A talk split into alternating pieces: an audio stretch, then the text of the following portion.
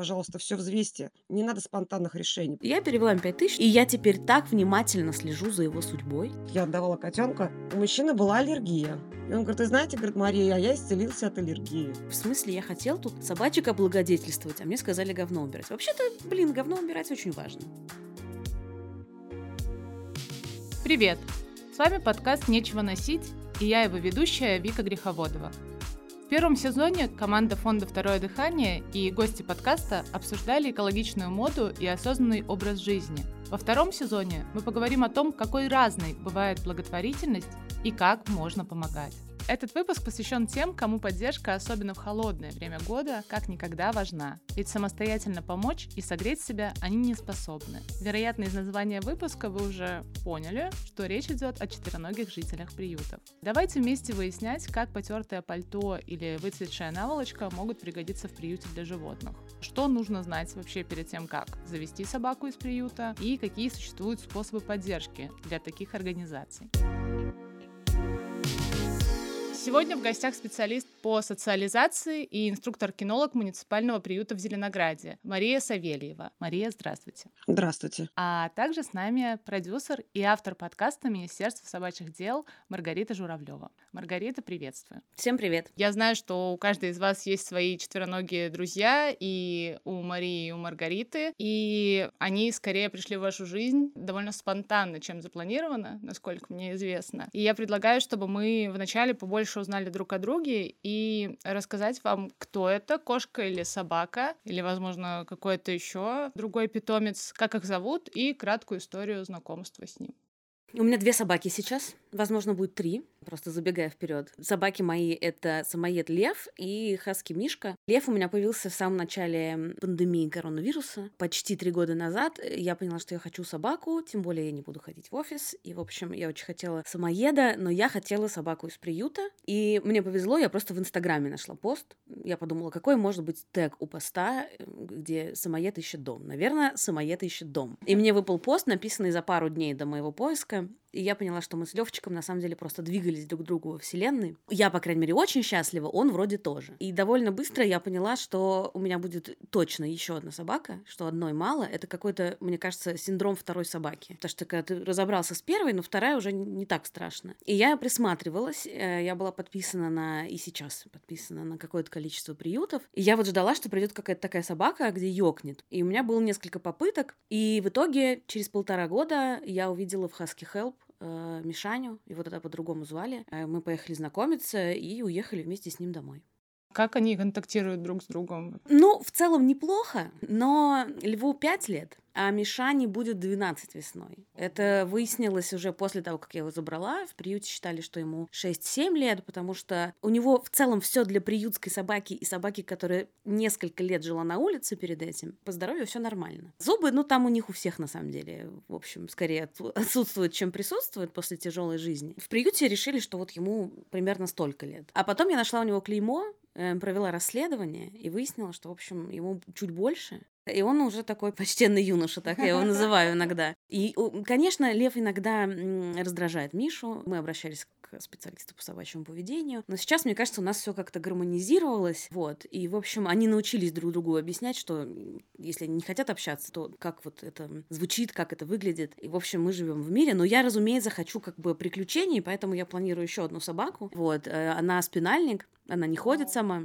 Она из того же приюта, откуда Миша. Мы тоже уже ездили знакомиться. Ну, в общем, я планирую жить в однокомнатной квартире в ближайшее время с тремя собаками. Супер. Мария, расскажите, пожалуйста, о вашем питомце и истории знакомства. У меня их э, как бы несколько питомцев. У меня две собаки и кошка. Вот буквально как три недели назад у меня только появилась. У меня кавказская овчарка и бельгийская овчарка Малинуа. Я могу рассказать, в принципе, про обоих. Значит, кавказская овчарка – это отказница. Ее долго не могли так сказать, найти ей хозяина, потому что она ни с кем не могла ужиться. Вот это свойство характера, ну, у нас это все давным-давно позади, потому что ей уже три года. Значит, второй питомец у меня вот бельгиец, как я и сказала, но это для работы, потому что я по роду своей деятельности занимаюсь с ним АКД, ЗКС. То есть у нас профессионально, на профессиональном уровне, это у нас уже по первой степени АКД и ЗКС. Сейчас мы активно изучаем поиск, э, активно ищем всякие предметы. То есть в будущем мы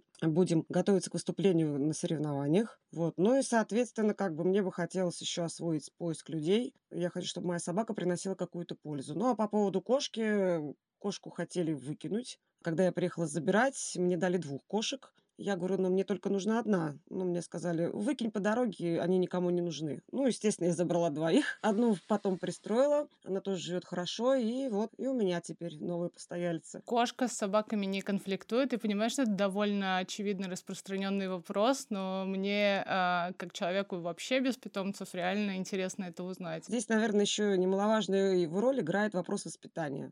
То есть э, есть хозяйка, это я, а есть мои питомцы, которые живут со мной и по моим правилам. То есть у нас нет такого, что значит они не ладят. Ну, как бы мы все, вот, допустим, вот вы и я, ну, в принципе, все люди, да, мы с вами зарабатываем, чтобы кушать. Значит, соответственно, и питомцы наши тоже должны зарабатывать только определенным поведением. Поведением, которое нужно хозяину. Соответственно, обязательно нужно слушаться маму, как говорится.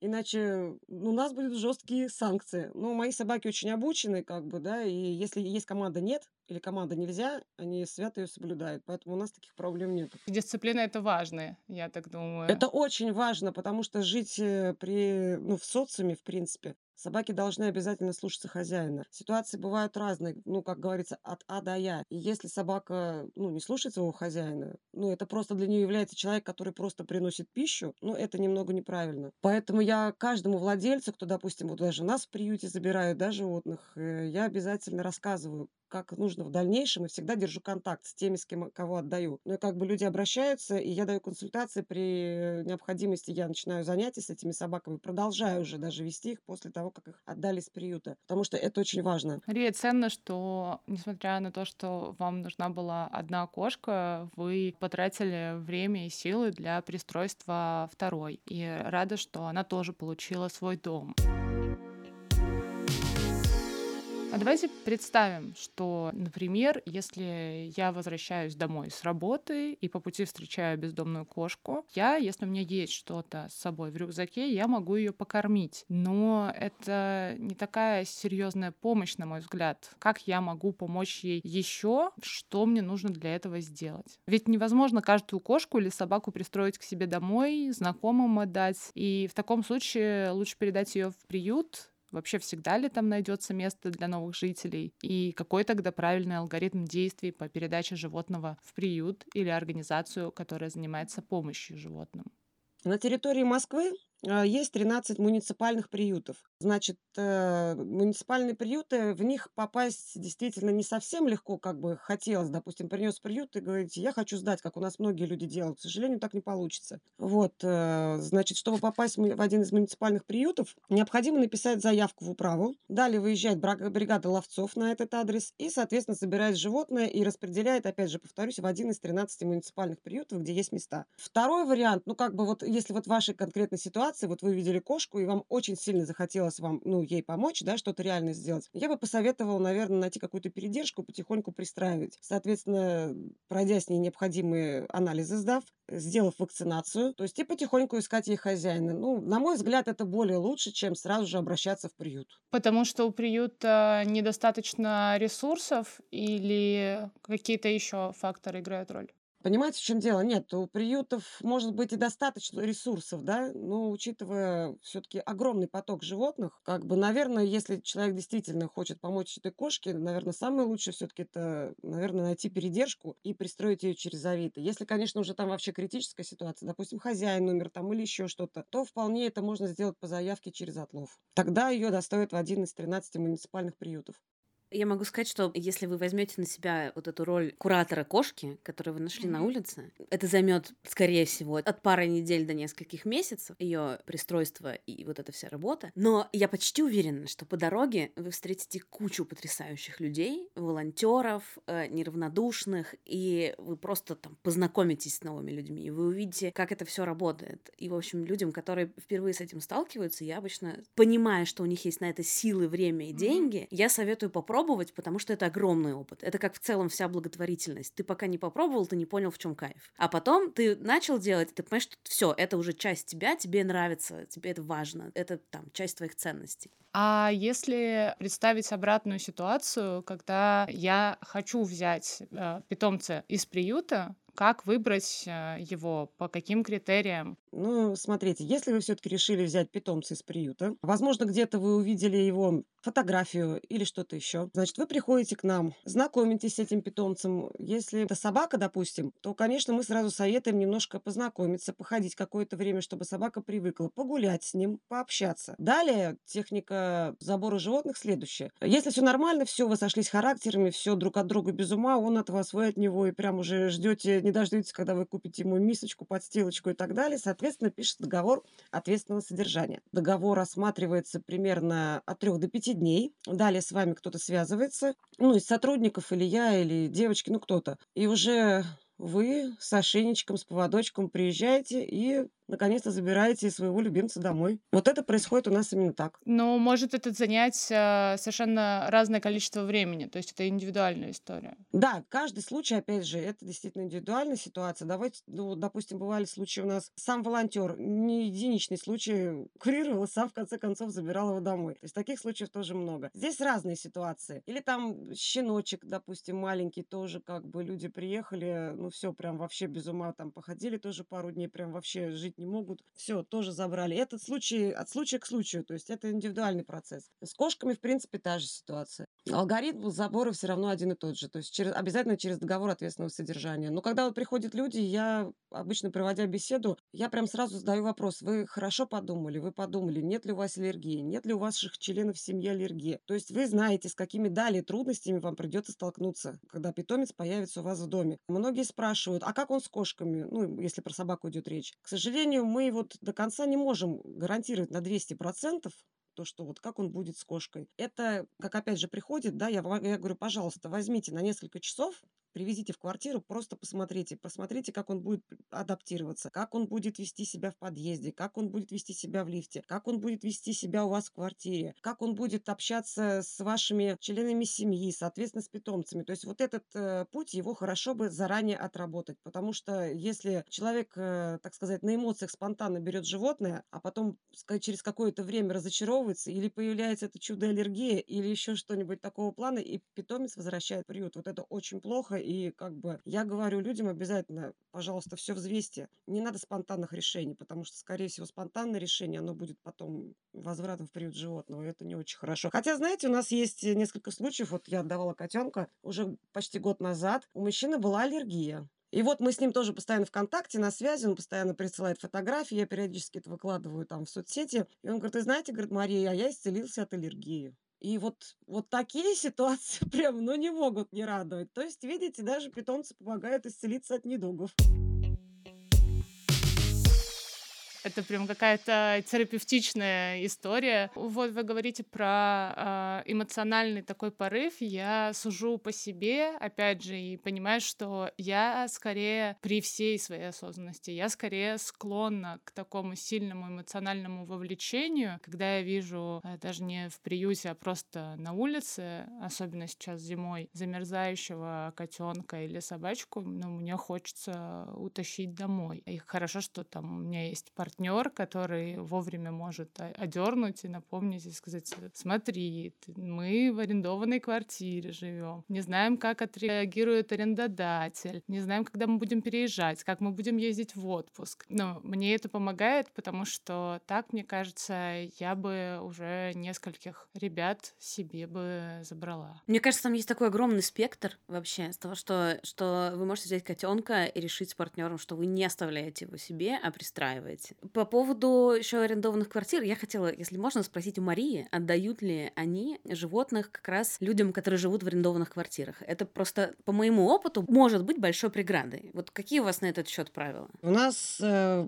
помимо договора ответственного содержания, как бы, заполняется еще анкета. И вот как раз в анкете есть такой вопрос. Потому что, да, вы правы, вот это вот такая немаловажная роль вот в этом во всем. Потому что сегодня, допустим, все хорошо, люди живут вместе, квартира арендованная. Завтра человек может оказаться на улице. Соответственно, питомец опять же вернется в приют. Мы стараемся, конечно, в арендованные квартиры не отдавать. Если прям вот э, мы увидели, что прям вот они созданы друг для друга, да, и какая-то, как правильно объяснять, интуитивно ты видишь, что, что человек в любом случае, значит, он снимет следующую квартиру, да, ну вот это, конечно, риск, да, но мы всегда предупреждаем, что если что-то вдруг, не дай бог, у вас пойдет не так, мы его заберем, то есть, чтобы люди не думали, что они остаются со своей бедой, как бы, еще плюс с, с животным на руках, то есть мы всегда забираем. Да, мы даем шанс, но в очень редких случаях. Перед тем, как я нашла и взяла льва, э, я звонила волонтеру, мне очень понравилась собачка, позвонила, рассказала, что у меня есть высшее образование, МГУ, значит, работа, готова предоставить справку 2 НДФЛ, там, значит, эм, и все такое, что я только что сняла квартиру и специально прописала в договоре, э, что я завожу собаку, и мне повезло, мой арендодатель был собачником, и я из прошлой уехала, потому что там нельзя было с собаками. В общем, я максимально подготовилась. Я еще сказала, что у меня родители живут в Москве, и они тоже любят животных, и если что, если там вдруг я попаду в больницу, или вдруг э, я захочу в отпуск, они меня подстрахуют, на что волонтер мне сказал, ну, во-первых, мы в съемные квартиры не отдаем, во-вторых, я смотрю, вы хотите уже собачку сразу маме сплавить, да? Я думаю, блин, я все рассказала про то, что у меня есть деньги. Там я как-то, ну, относительно твердо стою на ногах. Смешно, конечно, звучит, но в контексте, да, mm-hmm. происходящего. Но у меня есть какие-то, в общем, эм, представления об уверенности, и я в себе уверена. Но, возможно, это просто была судьба. Возможно, это была не моя собака, да, а лев меня ждал, и на самом деле все сложилось к лучшему. А вот как со львом матч произошел? Я человек довольно спонтанный. И на самом деле, если уже потом ретроспективно разбираться, вот только что я рассказала, что я специально сняла квартиру, квартира была в полтора раза дороже, и как раз начинался карантин, и было не очень понятно, будет у меня дальше моя работа, не будет, но я такая, я взрослая, э, если что, я заработаю. Я не знаю, как мы будем жить. Весной 2020 года вообще было непонятно, как жить дальше. Сейчас уже такие, ну, посмотрим, что нам принесет этот год, да, как бы это грустно не звучало. Мне кажется, что мои решения довольно спонтанные, но на самом деле им предшествует определенная подготовка. Просто я человек эмоциональный, поэтому я помню только вот все эмоциональные моменты. А то, что я готовилась, это мне обычно друзья напоминают. Они говорят, ну вообще-то ты готовилась. Там, сняла квартиру, отложила денег, прописала в договоре, сделала страховку на квартиру. А это была только отремонтированная квартира. И он мне раз 20 сказал, говорит, ну я вообще-то вложил в нее полтора миллиона. Я вообще-то вложил в нее полтора миллиона. Сейчас я понимаю, что полтора миллиона на ремонт 50 квадратных метров это не очень много. Э, как бы это не звучало жутко. Но как произошел матч со львом? Я увидела его фотографии. Я поняла, что ну вот, я хочу самоеда, он ищет дом, и ему, возможно, нужна была операция, потому что у него проблемы с задними лапами. Я думаю, ну, как раз это мой план. Я потрачу те деньги, которые, за которые я бы купила щенка, на его здоровье. Ну, понятно, что я потратила в итоге за год сильно больше, чем mm-hmm. я потратила бы на щенка. Я не была с ним знакома до того момента. Он просто сразу ко мне тупо переехал. Мы сначала созвонились с волонтером, которая его курировала, поговорили. Я снова все это рассказала про справку 2 НДФЛ, про свое высшее образование, про, значит, договор на квартиру и все такое. И она мне сказала, ну, вы мне нравитесь, давайте вы пообщаетесь с его хозяйкой. Льва отдавали просто из другой семьи. У людей довольно сильно и драматично изменились обстоятельства, и они, некоторое время подумав, пришли к тому, что они готовы попробовать найти другую семью для собаки. Я за что им очень благодарна, потому что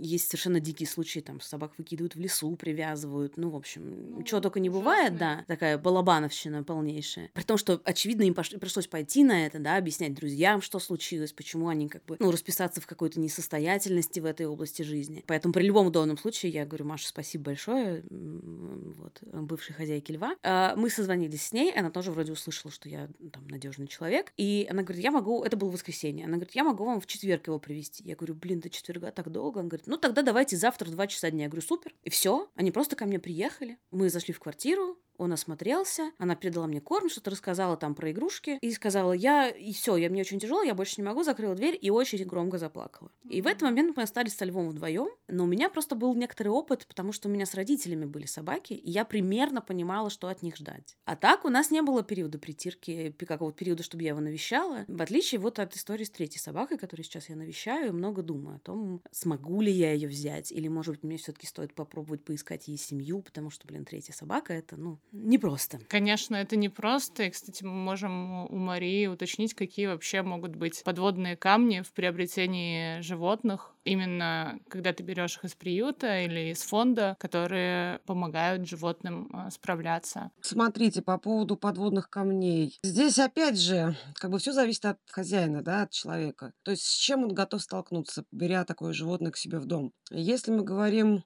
животные же тоже все разные. Например, они все индивидуальны. Если, допустим, помет от какой-то домашней собаки, да, вот появился в приюте, там больше шансов э, на социализацию быстрейшую, то есть как бы на быстрейшее взаимодействие с хозяином, с семьей, лифт, подъезд, то есть э, вот эти вот э, страхи и так далее. Как бы здесь такой момент, он даже, наверное, больше проверяет хозяина еще на прочность. И чем больше хозяин как бы уделяет внимание такой собаке, тем быстрее, соответственно, идет процесс социализации и, так сказать, какого-то достигается совершенства в их отношениях. Если, конечно, ну, у нас редкие такие случаи, ведь бывают такие, как дички, так называемые, знакомые, да, ни для кого не секрет. То есть э, это собаки те, которым, допустим, хозяйка, не хозяйка, там э, девушка, которая за ним ухаживает, принесла миску, и все, ему больше ничего не нужно. Общение не нужно этой собаке. То есть э, ему нужна только та женщина, которая придет его покормит. Все, больше у нее не хочет видеть ни в качестве друга, ни в качестве какого-то там собеседника, да, там, ни в качестве там партнера по каким-то играм, ни в качестве человека, который будет выводить его на улицу, да. То есть ему не нужен человек. К сожалению, бывают такие собаки, и это нужно знать. Мария, могу по ходу уточнить,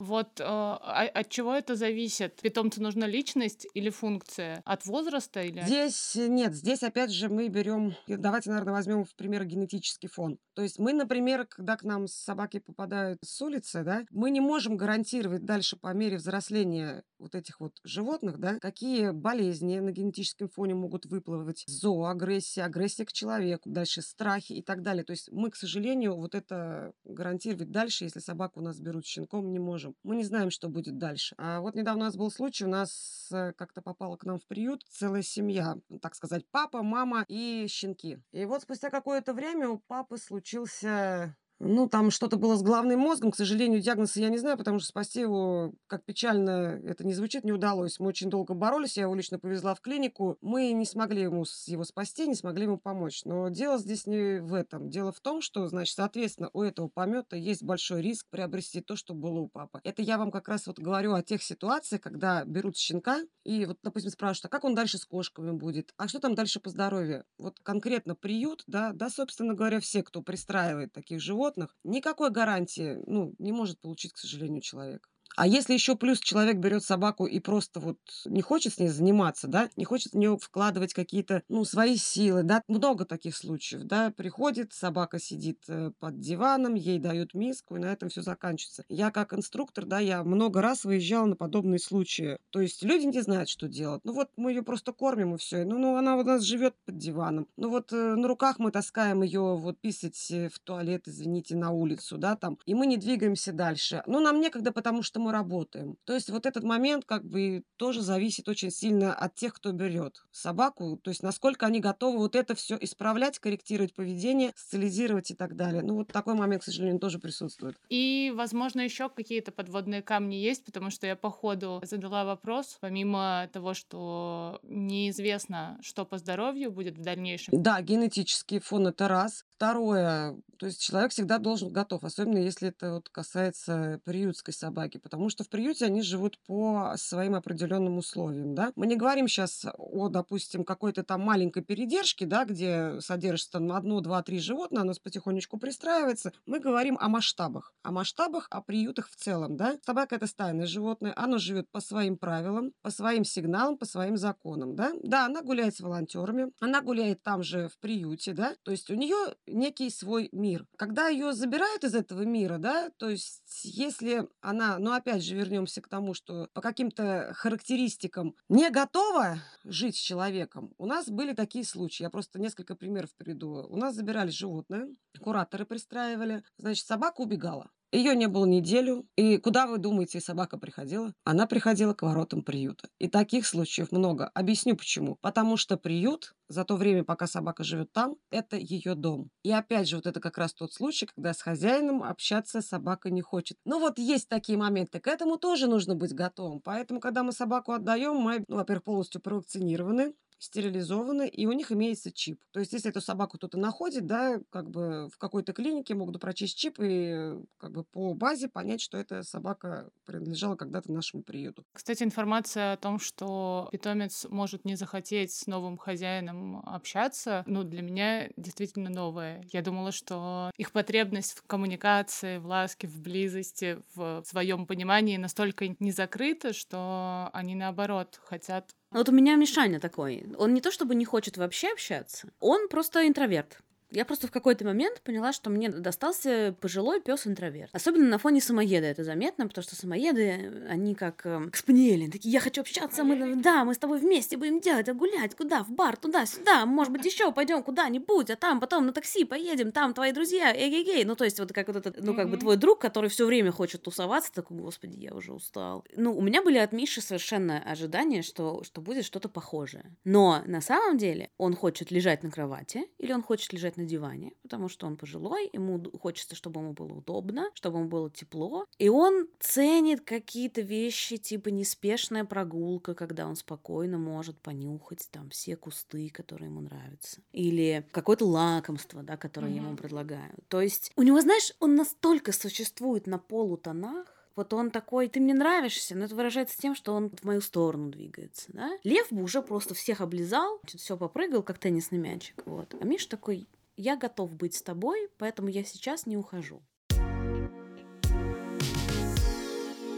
взаимодействие вообще с э, питомцами из приютов действительно требует большого количества времени и иногда колоссальных усилий со стороны простых смертных, которые выбирают их себе в качестве питомцев. Если кто-то из наших слушателей не готов сейчас заводить питомца и забирать его из приюта, но искренне хочет помогать, и быть полезным, то какие способы поддержки для приютов и фондов животным вы могли бы посоветовать? Меня вообще тоже интересовал этот вопрос, потому что когда у тебя появляется собака из приюта, ты начинаешь чувствовать связь с этим приютом. И это похоже на университетское комьюнити, например. Ну, то есть это не то, чтобы ты все время вот в этом комьюнити, но ты его часть. Моя первая собака не из приюта, а просто вот от волонтеров из другой семьи. И там я почувствовала принадлежность к самоедскому комьюнити и начала помогать самоедам. А здесь у меня появилась собака из приюта Husky Help, и я поняла, что все, я как бы... Я даже спросила как-то раз основательницу приюта после там какой-то истории, я говорю, Катя, а, а можно меня считать волонтером? Она сказала, конечно, конечно, можно. Вот, это было очень приятно, когда я поняла, что теперь я волонтер этого приюта. В общем, собственно, собственно, тут есть бэкграунд, да, в том, что у тебя появляется запрос, когда ты начинаешь взаимодействовать, и это на самом деле тоже важно, потому что укрепляется какая-то связь. И, ну, понятно, что самая простая вещь — это донаты,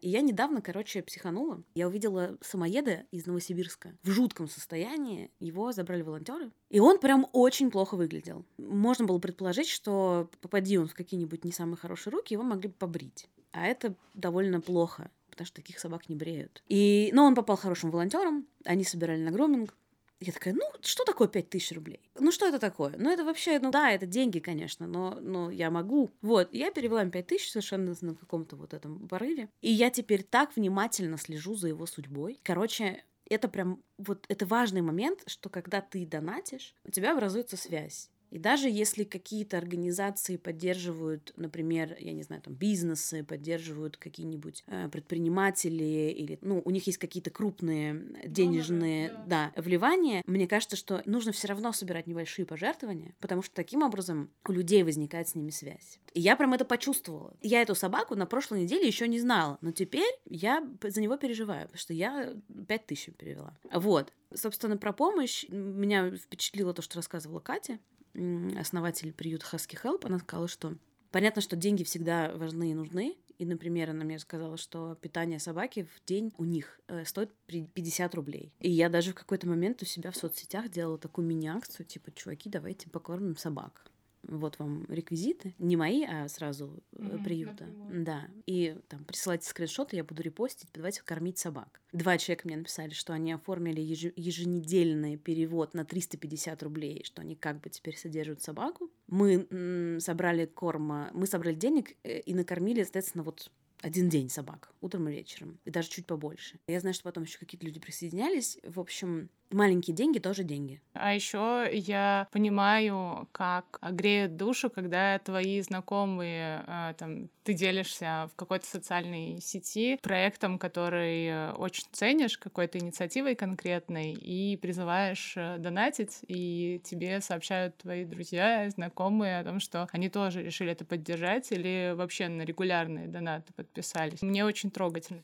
Если у вас есть э, время и силы, то, в принципе, в приюте это тоже нужно. И если вы, например, мужчина, которому охота помахать топором или там попилить что-нибудь, Пожалуйста, welcome, звоните, договаривайтесь. Нам всегда нужно что-нибудь построить, отремонтировать, какие-нибудь доски прибить, там что-нибудь куда-нибудь отнести тяжелое. Вот, значит, если вы хотите, не знаю, красить или вы там маленькая хрупкая женщина, то мы тоже будем рады, потому что можно что-нибудь, опять же, покрасить или помочь где-то убраться. В общем, время тоже может быть тем ресурсом, который вы э, донатите фондам и приютам. Вот, и, конечно же, конечно же, всякие теплые штуки. Я, например, например, отдала матрас старый. Я написала сначала у себя в сторис, такая думаю, ну что-то матрас, ну, что, ну как, его тоже никто не купит, он реально старый, односпальный матрас. И мне сразу написала знакомый волонтер, что так ты отвези в Husky Help. И я в итоге не смогла сама, потому что у меня нет машины. Но я договорилась с другой девочкой, с которой мы были заочно знакомы. И вот к вопросу о том, что, да, когда начинаешь волонтерить, у тебя появляются какие-то новые контакты клевые, прикольные. Мария, какие виды помощи актуальны для организаций, которые помогают животным? В принципе, все виды помощи были бы неплохо. Вот э, как раз действительно по поводу пеленок это тоже очень нужная вещь потому что у нас э, много лежачих собак после стерилизации, опять же, тоже много. Вот это все пеленки, полотенца, старое постельное белье, оно очень нужно. Это вот такая вещь, прям, знаете, необходимая на самом деле. Потому что это такой расходный материал получается. Допустим, если собака лежачая, там, с, опять же, с пролежнями, там, и еще с чем-то. То есть, ну, это, ну, буквально это на полдня. И, соответственно, это меняется. Вот этот материал, он прям необходим нам. А далее старичкам, таким стареньким, с суставами, с больными собаки, еще какие-то там с какими-то болезнями, да, мы стелим ковры. Ковры тоже нам необходимы. Э, матрасы резиновые, такие, знаете, как в детских садах бывают прорезиненные такие матрасы высокие. Тоже это прям, вот это прям, я не знаю, верх мечтаний для наших и старичков, опять же, это такое долгоиграющее. А его протер, вытер, вымыл, и он еще прослужит довольно такое долгое время. Дальше, если говорим о помощи, это можно и руками, и опять же волонтерством, социализации собачек, то есть разгуливание щенков, то есть помощь в приучении к ошейнику, прогулки, то есть вот это вот все тоже, это прям вот нам необходимо. Нам и всем остальным, в принципе, приютам тоже. Корм, особенно вот в зимнее время, если это будут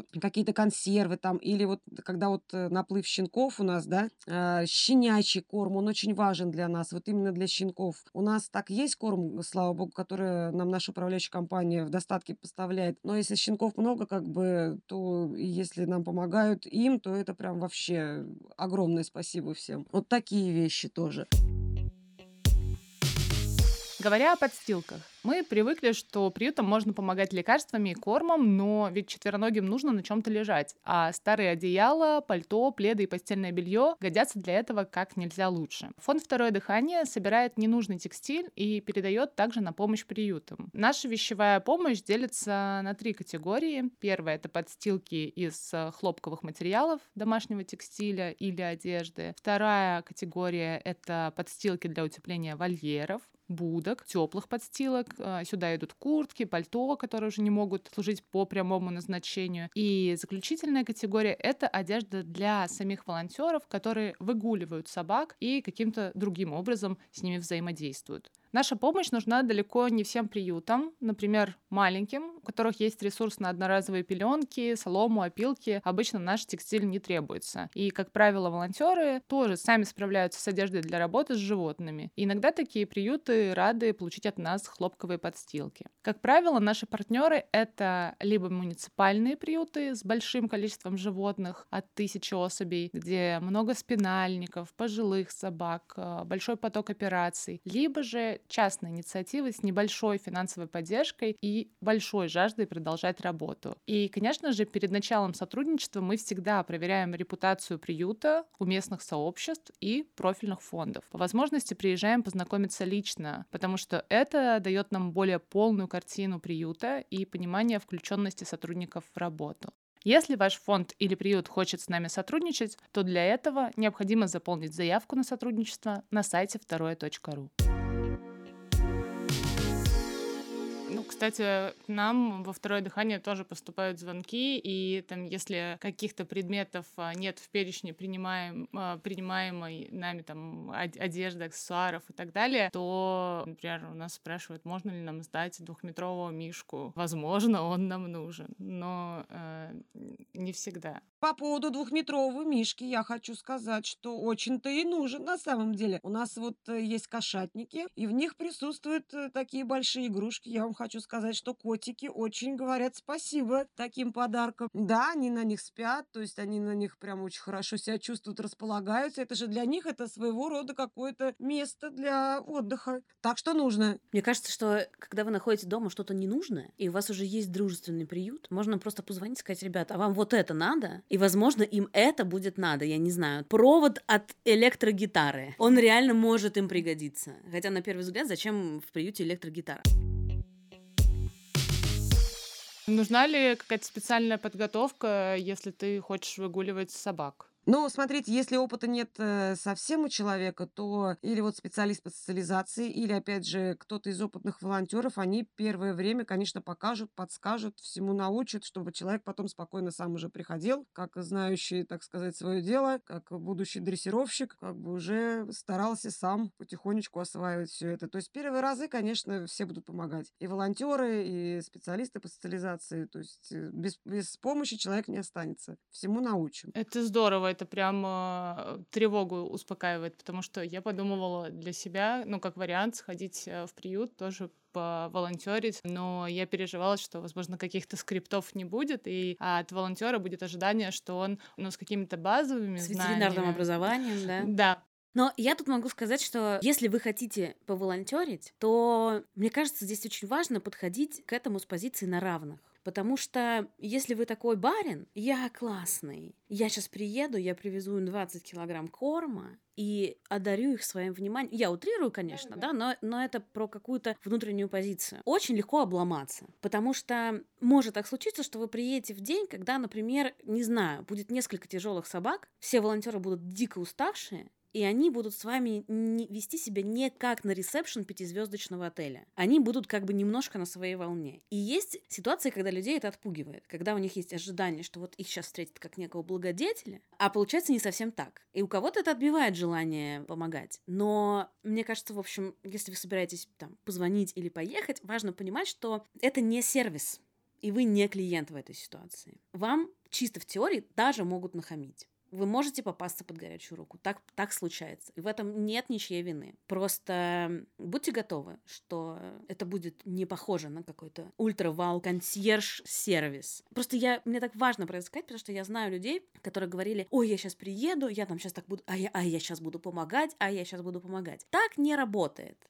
Если ты с позиции то, что ты круче, а они как бы ниже тебя, то обязательно произойдет что-то, что тебя отправят, не знаю, говно собачье вытирать. Это такой в смысле, я хотел тут собачек облагодетельствовать, а мне сказали говно убирать. Вообще-то, блин, говно убирать очень важно. Вот. Да, бывают такие моменты, когда полный завал, и э, что, допустим, вот девочки-сотрудницы не справляются, волонтеры не справляются, тогда подсоединяются все, и если вот такая ситуация, да, там вот э, принесите ко мне собачку, тут да, тут такой момент, лучше, конечно, да, заранее договариваться, потому что в любом случае вы, как бы, так как еще и начинающие и так далее, в любом случае вы в этих приютах гости, да, и ну, нужно немножко тоже понимать вот это вот, так сказать, тяжелые собаки, да, где-то, допустим, какая-то драка или что-то еще, не дай бог, было, или собаке какой-то плохо, то есть ее тащут снизу, если как у нас там вниз еще полкилометра, да, ее несут на руках, и тут вы подаете собачку, вот, ну, понимаете, да, то есть вот эти моменты, их нужно все учитывать, разговаривать и как бы с пониманием к этому относиться, там, может чем-то помочь девчонке, да, вот это прям вообще бы было. Лучше, конечно, по договору позвонить, созвониться, чтобы именно вас э, именно в этот момент ждали. Ну, это прям было бы вообще восхитительно просто. Хотя у нас есть определенные часы приема.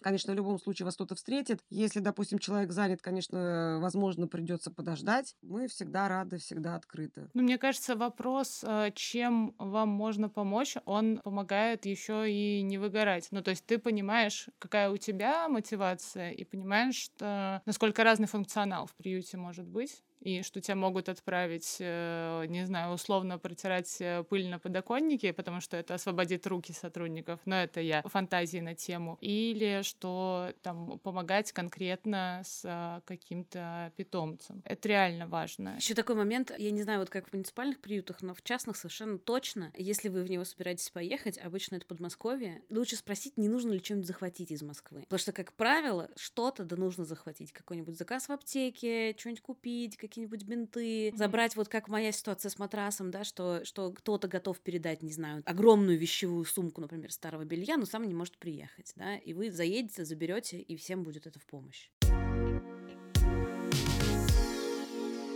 Девушки, в завершении я не могу не спросить, какой совет или рекомендацию вы дадите нашим слушателям, которые в ближайшем будущем планируют завести себе питомца. Вероятно, из приюта. Ну, я, наверное, готова дать такой совет, чтобы, когда человек действительно понял, что вот он хочет, он созрел, он готов, наверное, один единственный совет. Главное любить этого питомца, ухаживать за ним, давать ему должное образование, дальше радовать нас всех э, фотографиями, приветами. И вот это, наверное, единственный совет, который я могу дать. Вот серьезно, это самое лучшее будет. Это даже не совет, это, я не знаю, верх всех желаний. Мне кажется, это необходимое условие любить его, потому что любовь, она как раз позволит вам преодолеть все сложности, которые точно будут. Вот меня иногда спрашивают там знакомые, друзья, вот там хотим собаку, а вот э, лучше из приюта или у заводчиков? И я думаю, ё-моё, сейчас я, я для этого свой подкаст сделала, короче, чтобы периодически просто отправлять выпуски, говорить, здесь вот эта тема разобрана, здесь вот это, здесь вот это. Иногда, когда двадцатый раз это повторяешь, э, немножко сложно. Откуда бы не был щенок или собака, он все равно потребует вашего внимания. Он все равно не создан для вас как обувь на заказ. Понимаете? Он живой. И вам, скорее всего, все равно будет сложно. Даже если это идеальный щенок, идеальных заводчиков, у него идеальные гены. Он просто все суперский, он ничем не болеет, у него все прививки вовремя, он такой идеальный пупсик. Он все равно будет писать, потому что он щенок. Он все равно попытается что-то погрызть, потому что он изучает мир. И не потому, что там у него сепарационная тревога или что-то еще. А, соответственно, если вы берете собаку из приюта, мне кажется, здесь как бы нужно быть, нужно какое-то уважение к ней испытывать, что, возможно, у нее будут некоторые сложности, которые причем не сразу проявятся, потому что до вас у нее тоже была жизнь, и там было всякое. А еще я бы посоветовала сделать смету. А как плюс-минус адекватно ее рассчитать? Поговорите с вашими знакомыми, друзьями, у кого есть собаки, сколько они тратят, а какие у них есть неожиданные траты. Может быть, они никогда не читали, попросить их просто зайти в приложение и посмотреть э, в, mm-hmm. по, по категории. Спросить у них, эм, какие у них были самые неожиданные большие траты, потому что иногда собаки съедают новые туфли, иногда они могут погрызть ваши документы, а вам завтра улетать. И здесь вы потратите не только деньги на восстановление, но еще и время. Я бы, в общем, спросила у нескольких своих друзей и знакомых, что для вас стало неожиданностью, например. И, скорее всего, вы услышите что-то, чего вы не ожидали да, потому что, ну, короче, потому что там много разных пространств и возможностей, короче, с собакой. Ну и с кошкой, наверное, тоже, ну, у меня сейчас нет кошек, были только с родителями. Там они чуть попроще, они, по крайней мере, не едят новые туфли обычно. А что касается сметы, ну, я бы, наверное, прикинула корм. Еще первые пару месяцев у вас будет окситоциновый шторм, и вы будете хотеть купить каждую штучку. А, значит, ему нужен такой бантик, ему нужен вот этот мячик, ему нужно вот это все. Там тоже важно останавливаться, потому что никто из нас не хочет перепотребления, да, и, может быть, сейчас есть док-свопы всякие, например. Да, да. Вот, может быть, что-то вы можете взять там. Или, может быть, вы можете заранее, например, изучить, какая нужна амуниция вашей собаки. Например, у вас там ездовая собака будет, да, или там вас будет, не знаю, маленькая собака. Я просто не очень, например, люблю рулетки. Некоторые люди покупают рулетку, потому что думают, что это удобно. У этого есть своя особенность. Я бы выбрала себе кого-то типа наставника, да, этот человек может быть из приюта, и, например, вот Мария, да, она же наставник для семей, которые берут собак. Вот если Мария говорит, что только поводок и только ошейник, замечательно, слушайте Марию и делайте так, как она говорит. Не покупайте 100 тысяч единиц амуниции, не тратьте на это деньги. И еще вы потратите, скорее всего, в первые месяцы время на эту собаку. То есть, если вы работаете в офисе, то лучше взять, наверное, на недельку хотя бы. Отпуск было бы здорово. Если вы там один или ну, вы оба в семье, например, работаете. И я бы, например, если бы у меня была какая-то работа такая посменная или какая-то еще, я бы предупредила своего начальника, что я беру собаку. И может так случиться, что мне нужно будет взять экстренный отгул, потому что у него понос. И, и, и я, как человек, который сейчас иногда руководит коллективами, была бы рада узнать, что, что мой сотрудник, у него меняется что-то в жизни, и, соответственно, может поменяться что-то в работе. Спасибо огромное, что нам сегодня удалось э, с вами все вместе собраться. Мария, Маргарита, это была очень теплая беседа Спасибо о важном. Вам. Всегда приятно поговорить о собаках. Спасибо, очень приятно было пообщаться, познакомиться. Очень интересная беседа получилась. Взаимно, и я надеюсь, что ваши рассказы вдохновят еще многих наших слушателей. Спасибо, что дослушали выпуск до конца. Это был подкаст фонда «Второе дыхание». Подписывайтесь, чтобы мы с вами не потерялись. Оставляйте отзывы и заходите на сайт второе.ру, если хотите поддержать нашу работу пожертвованием. И спасибо всем, кто уже с нами.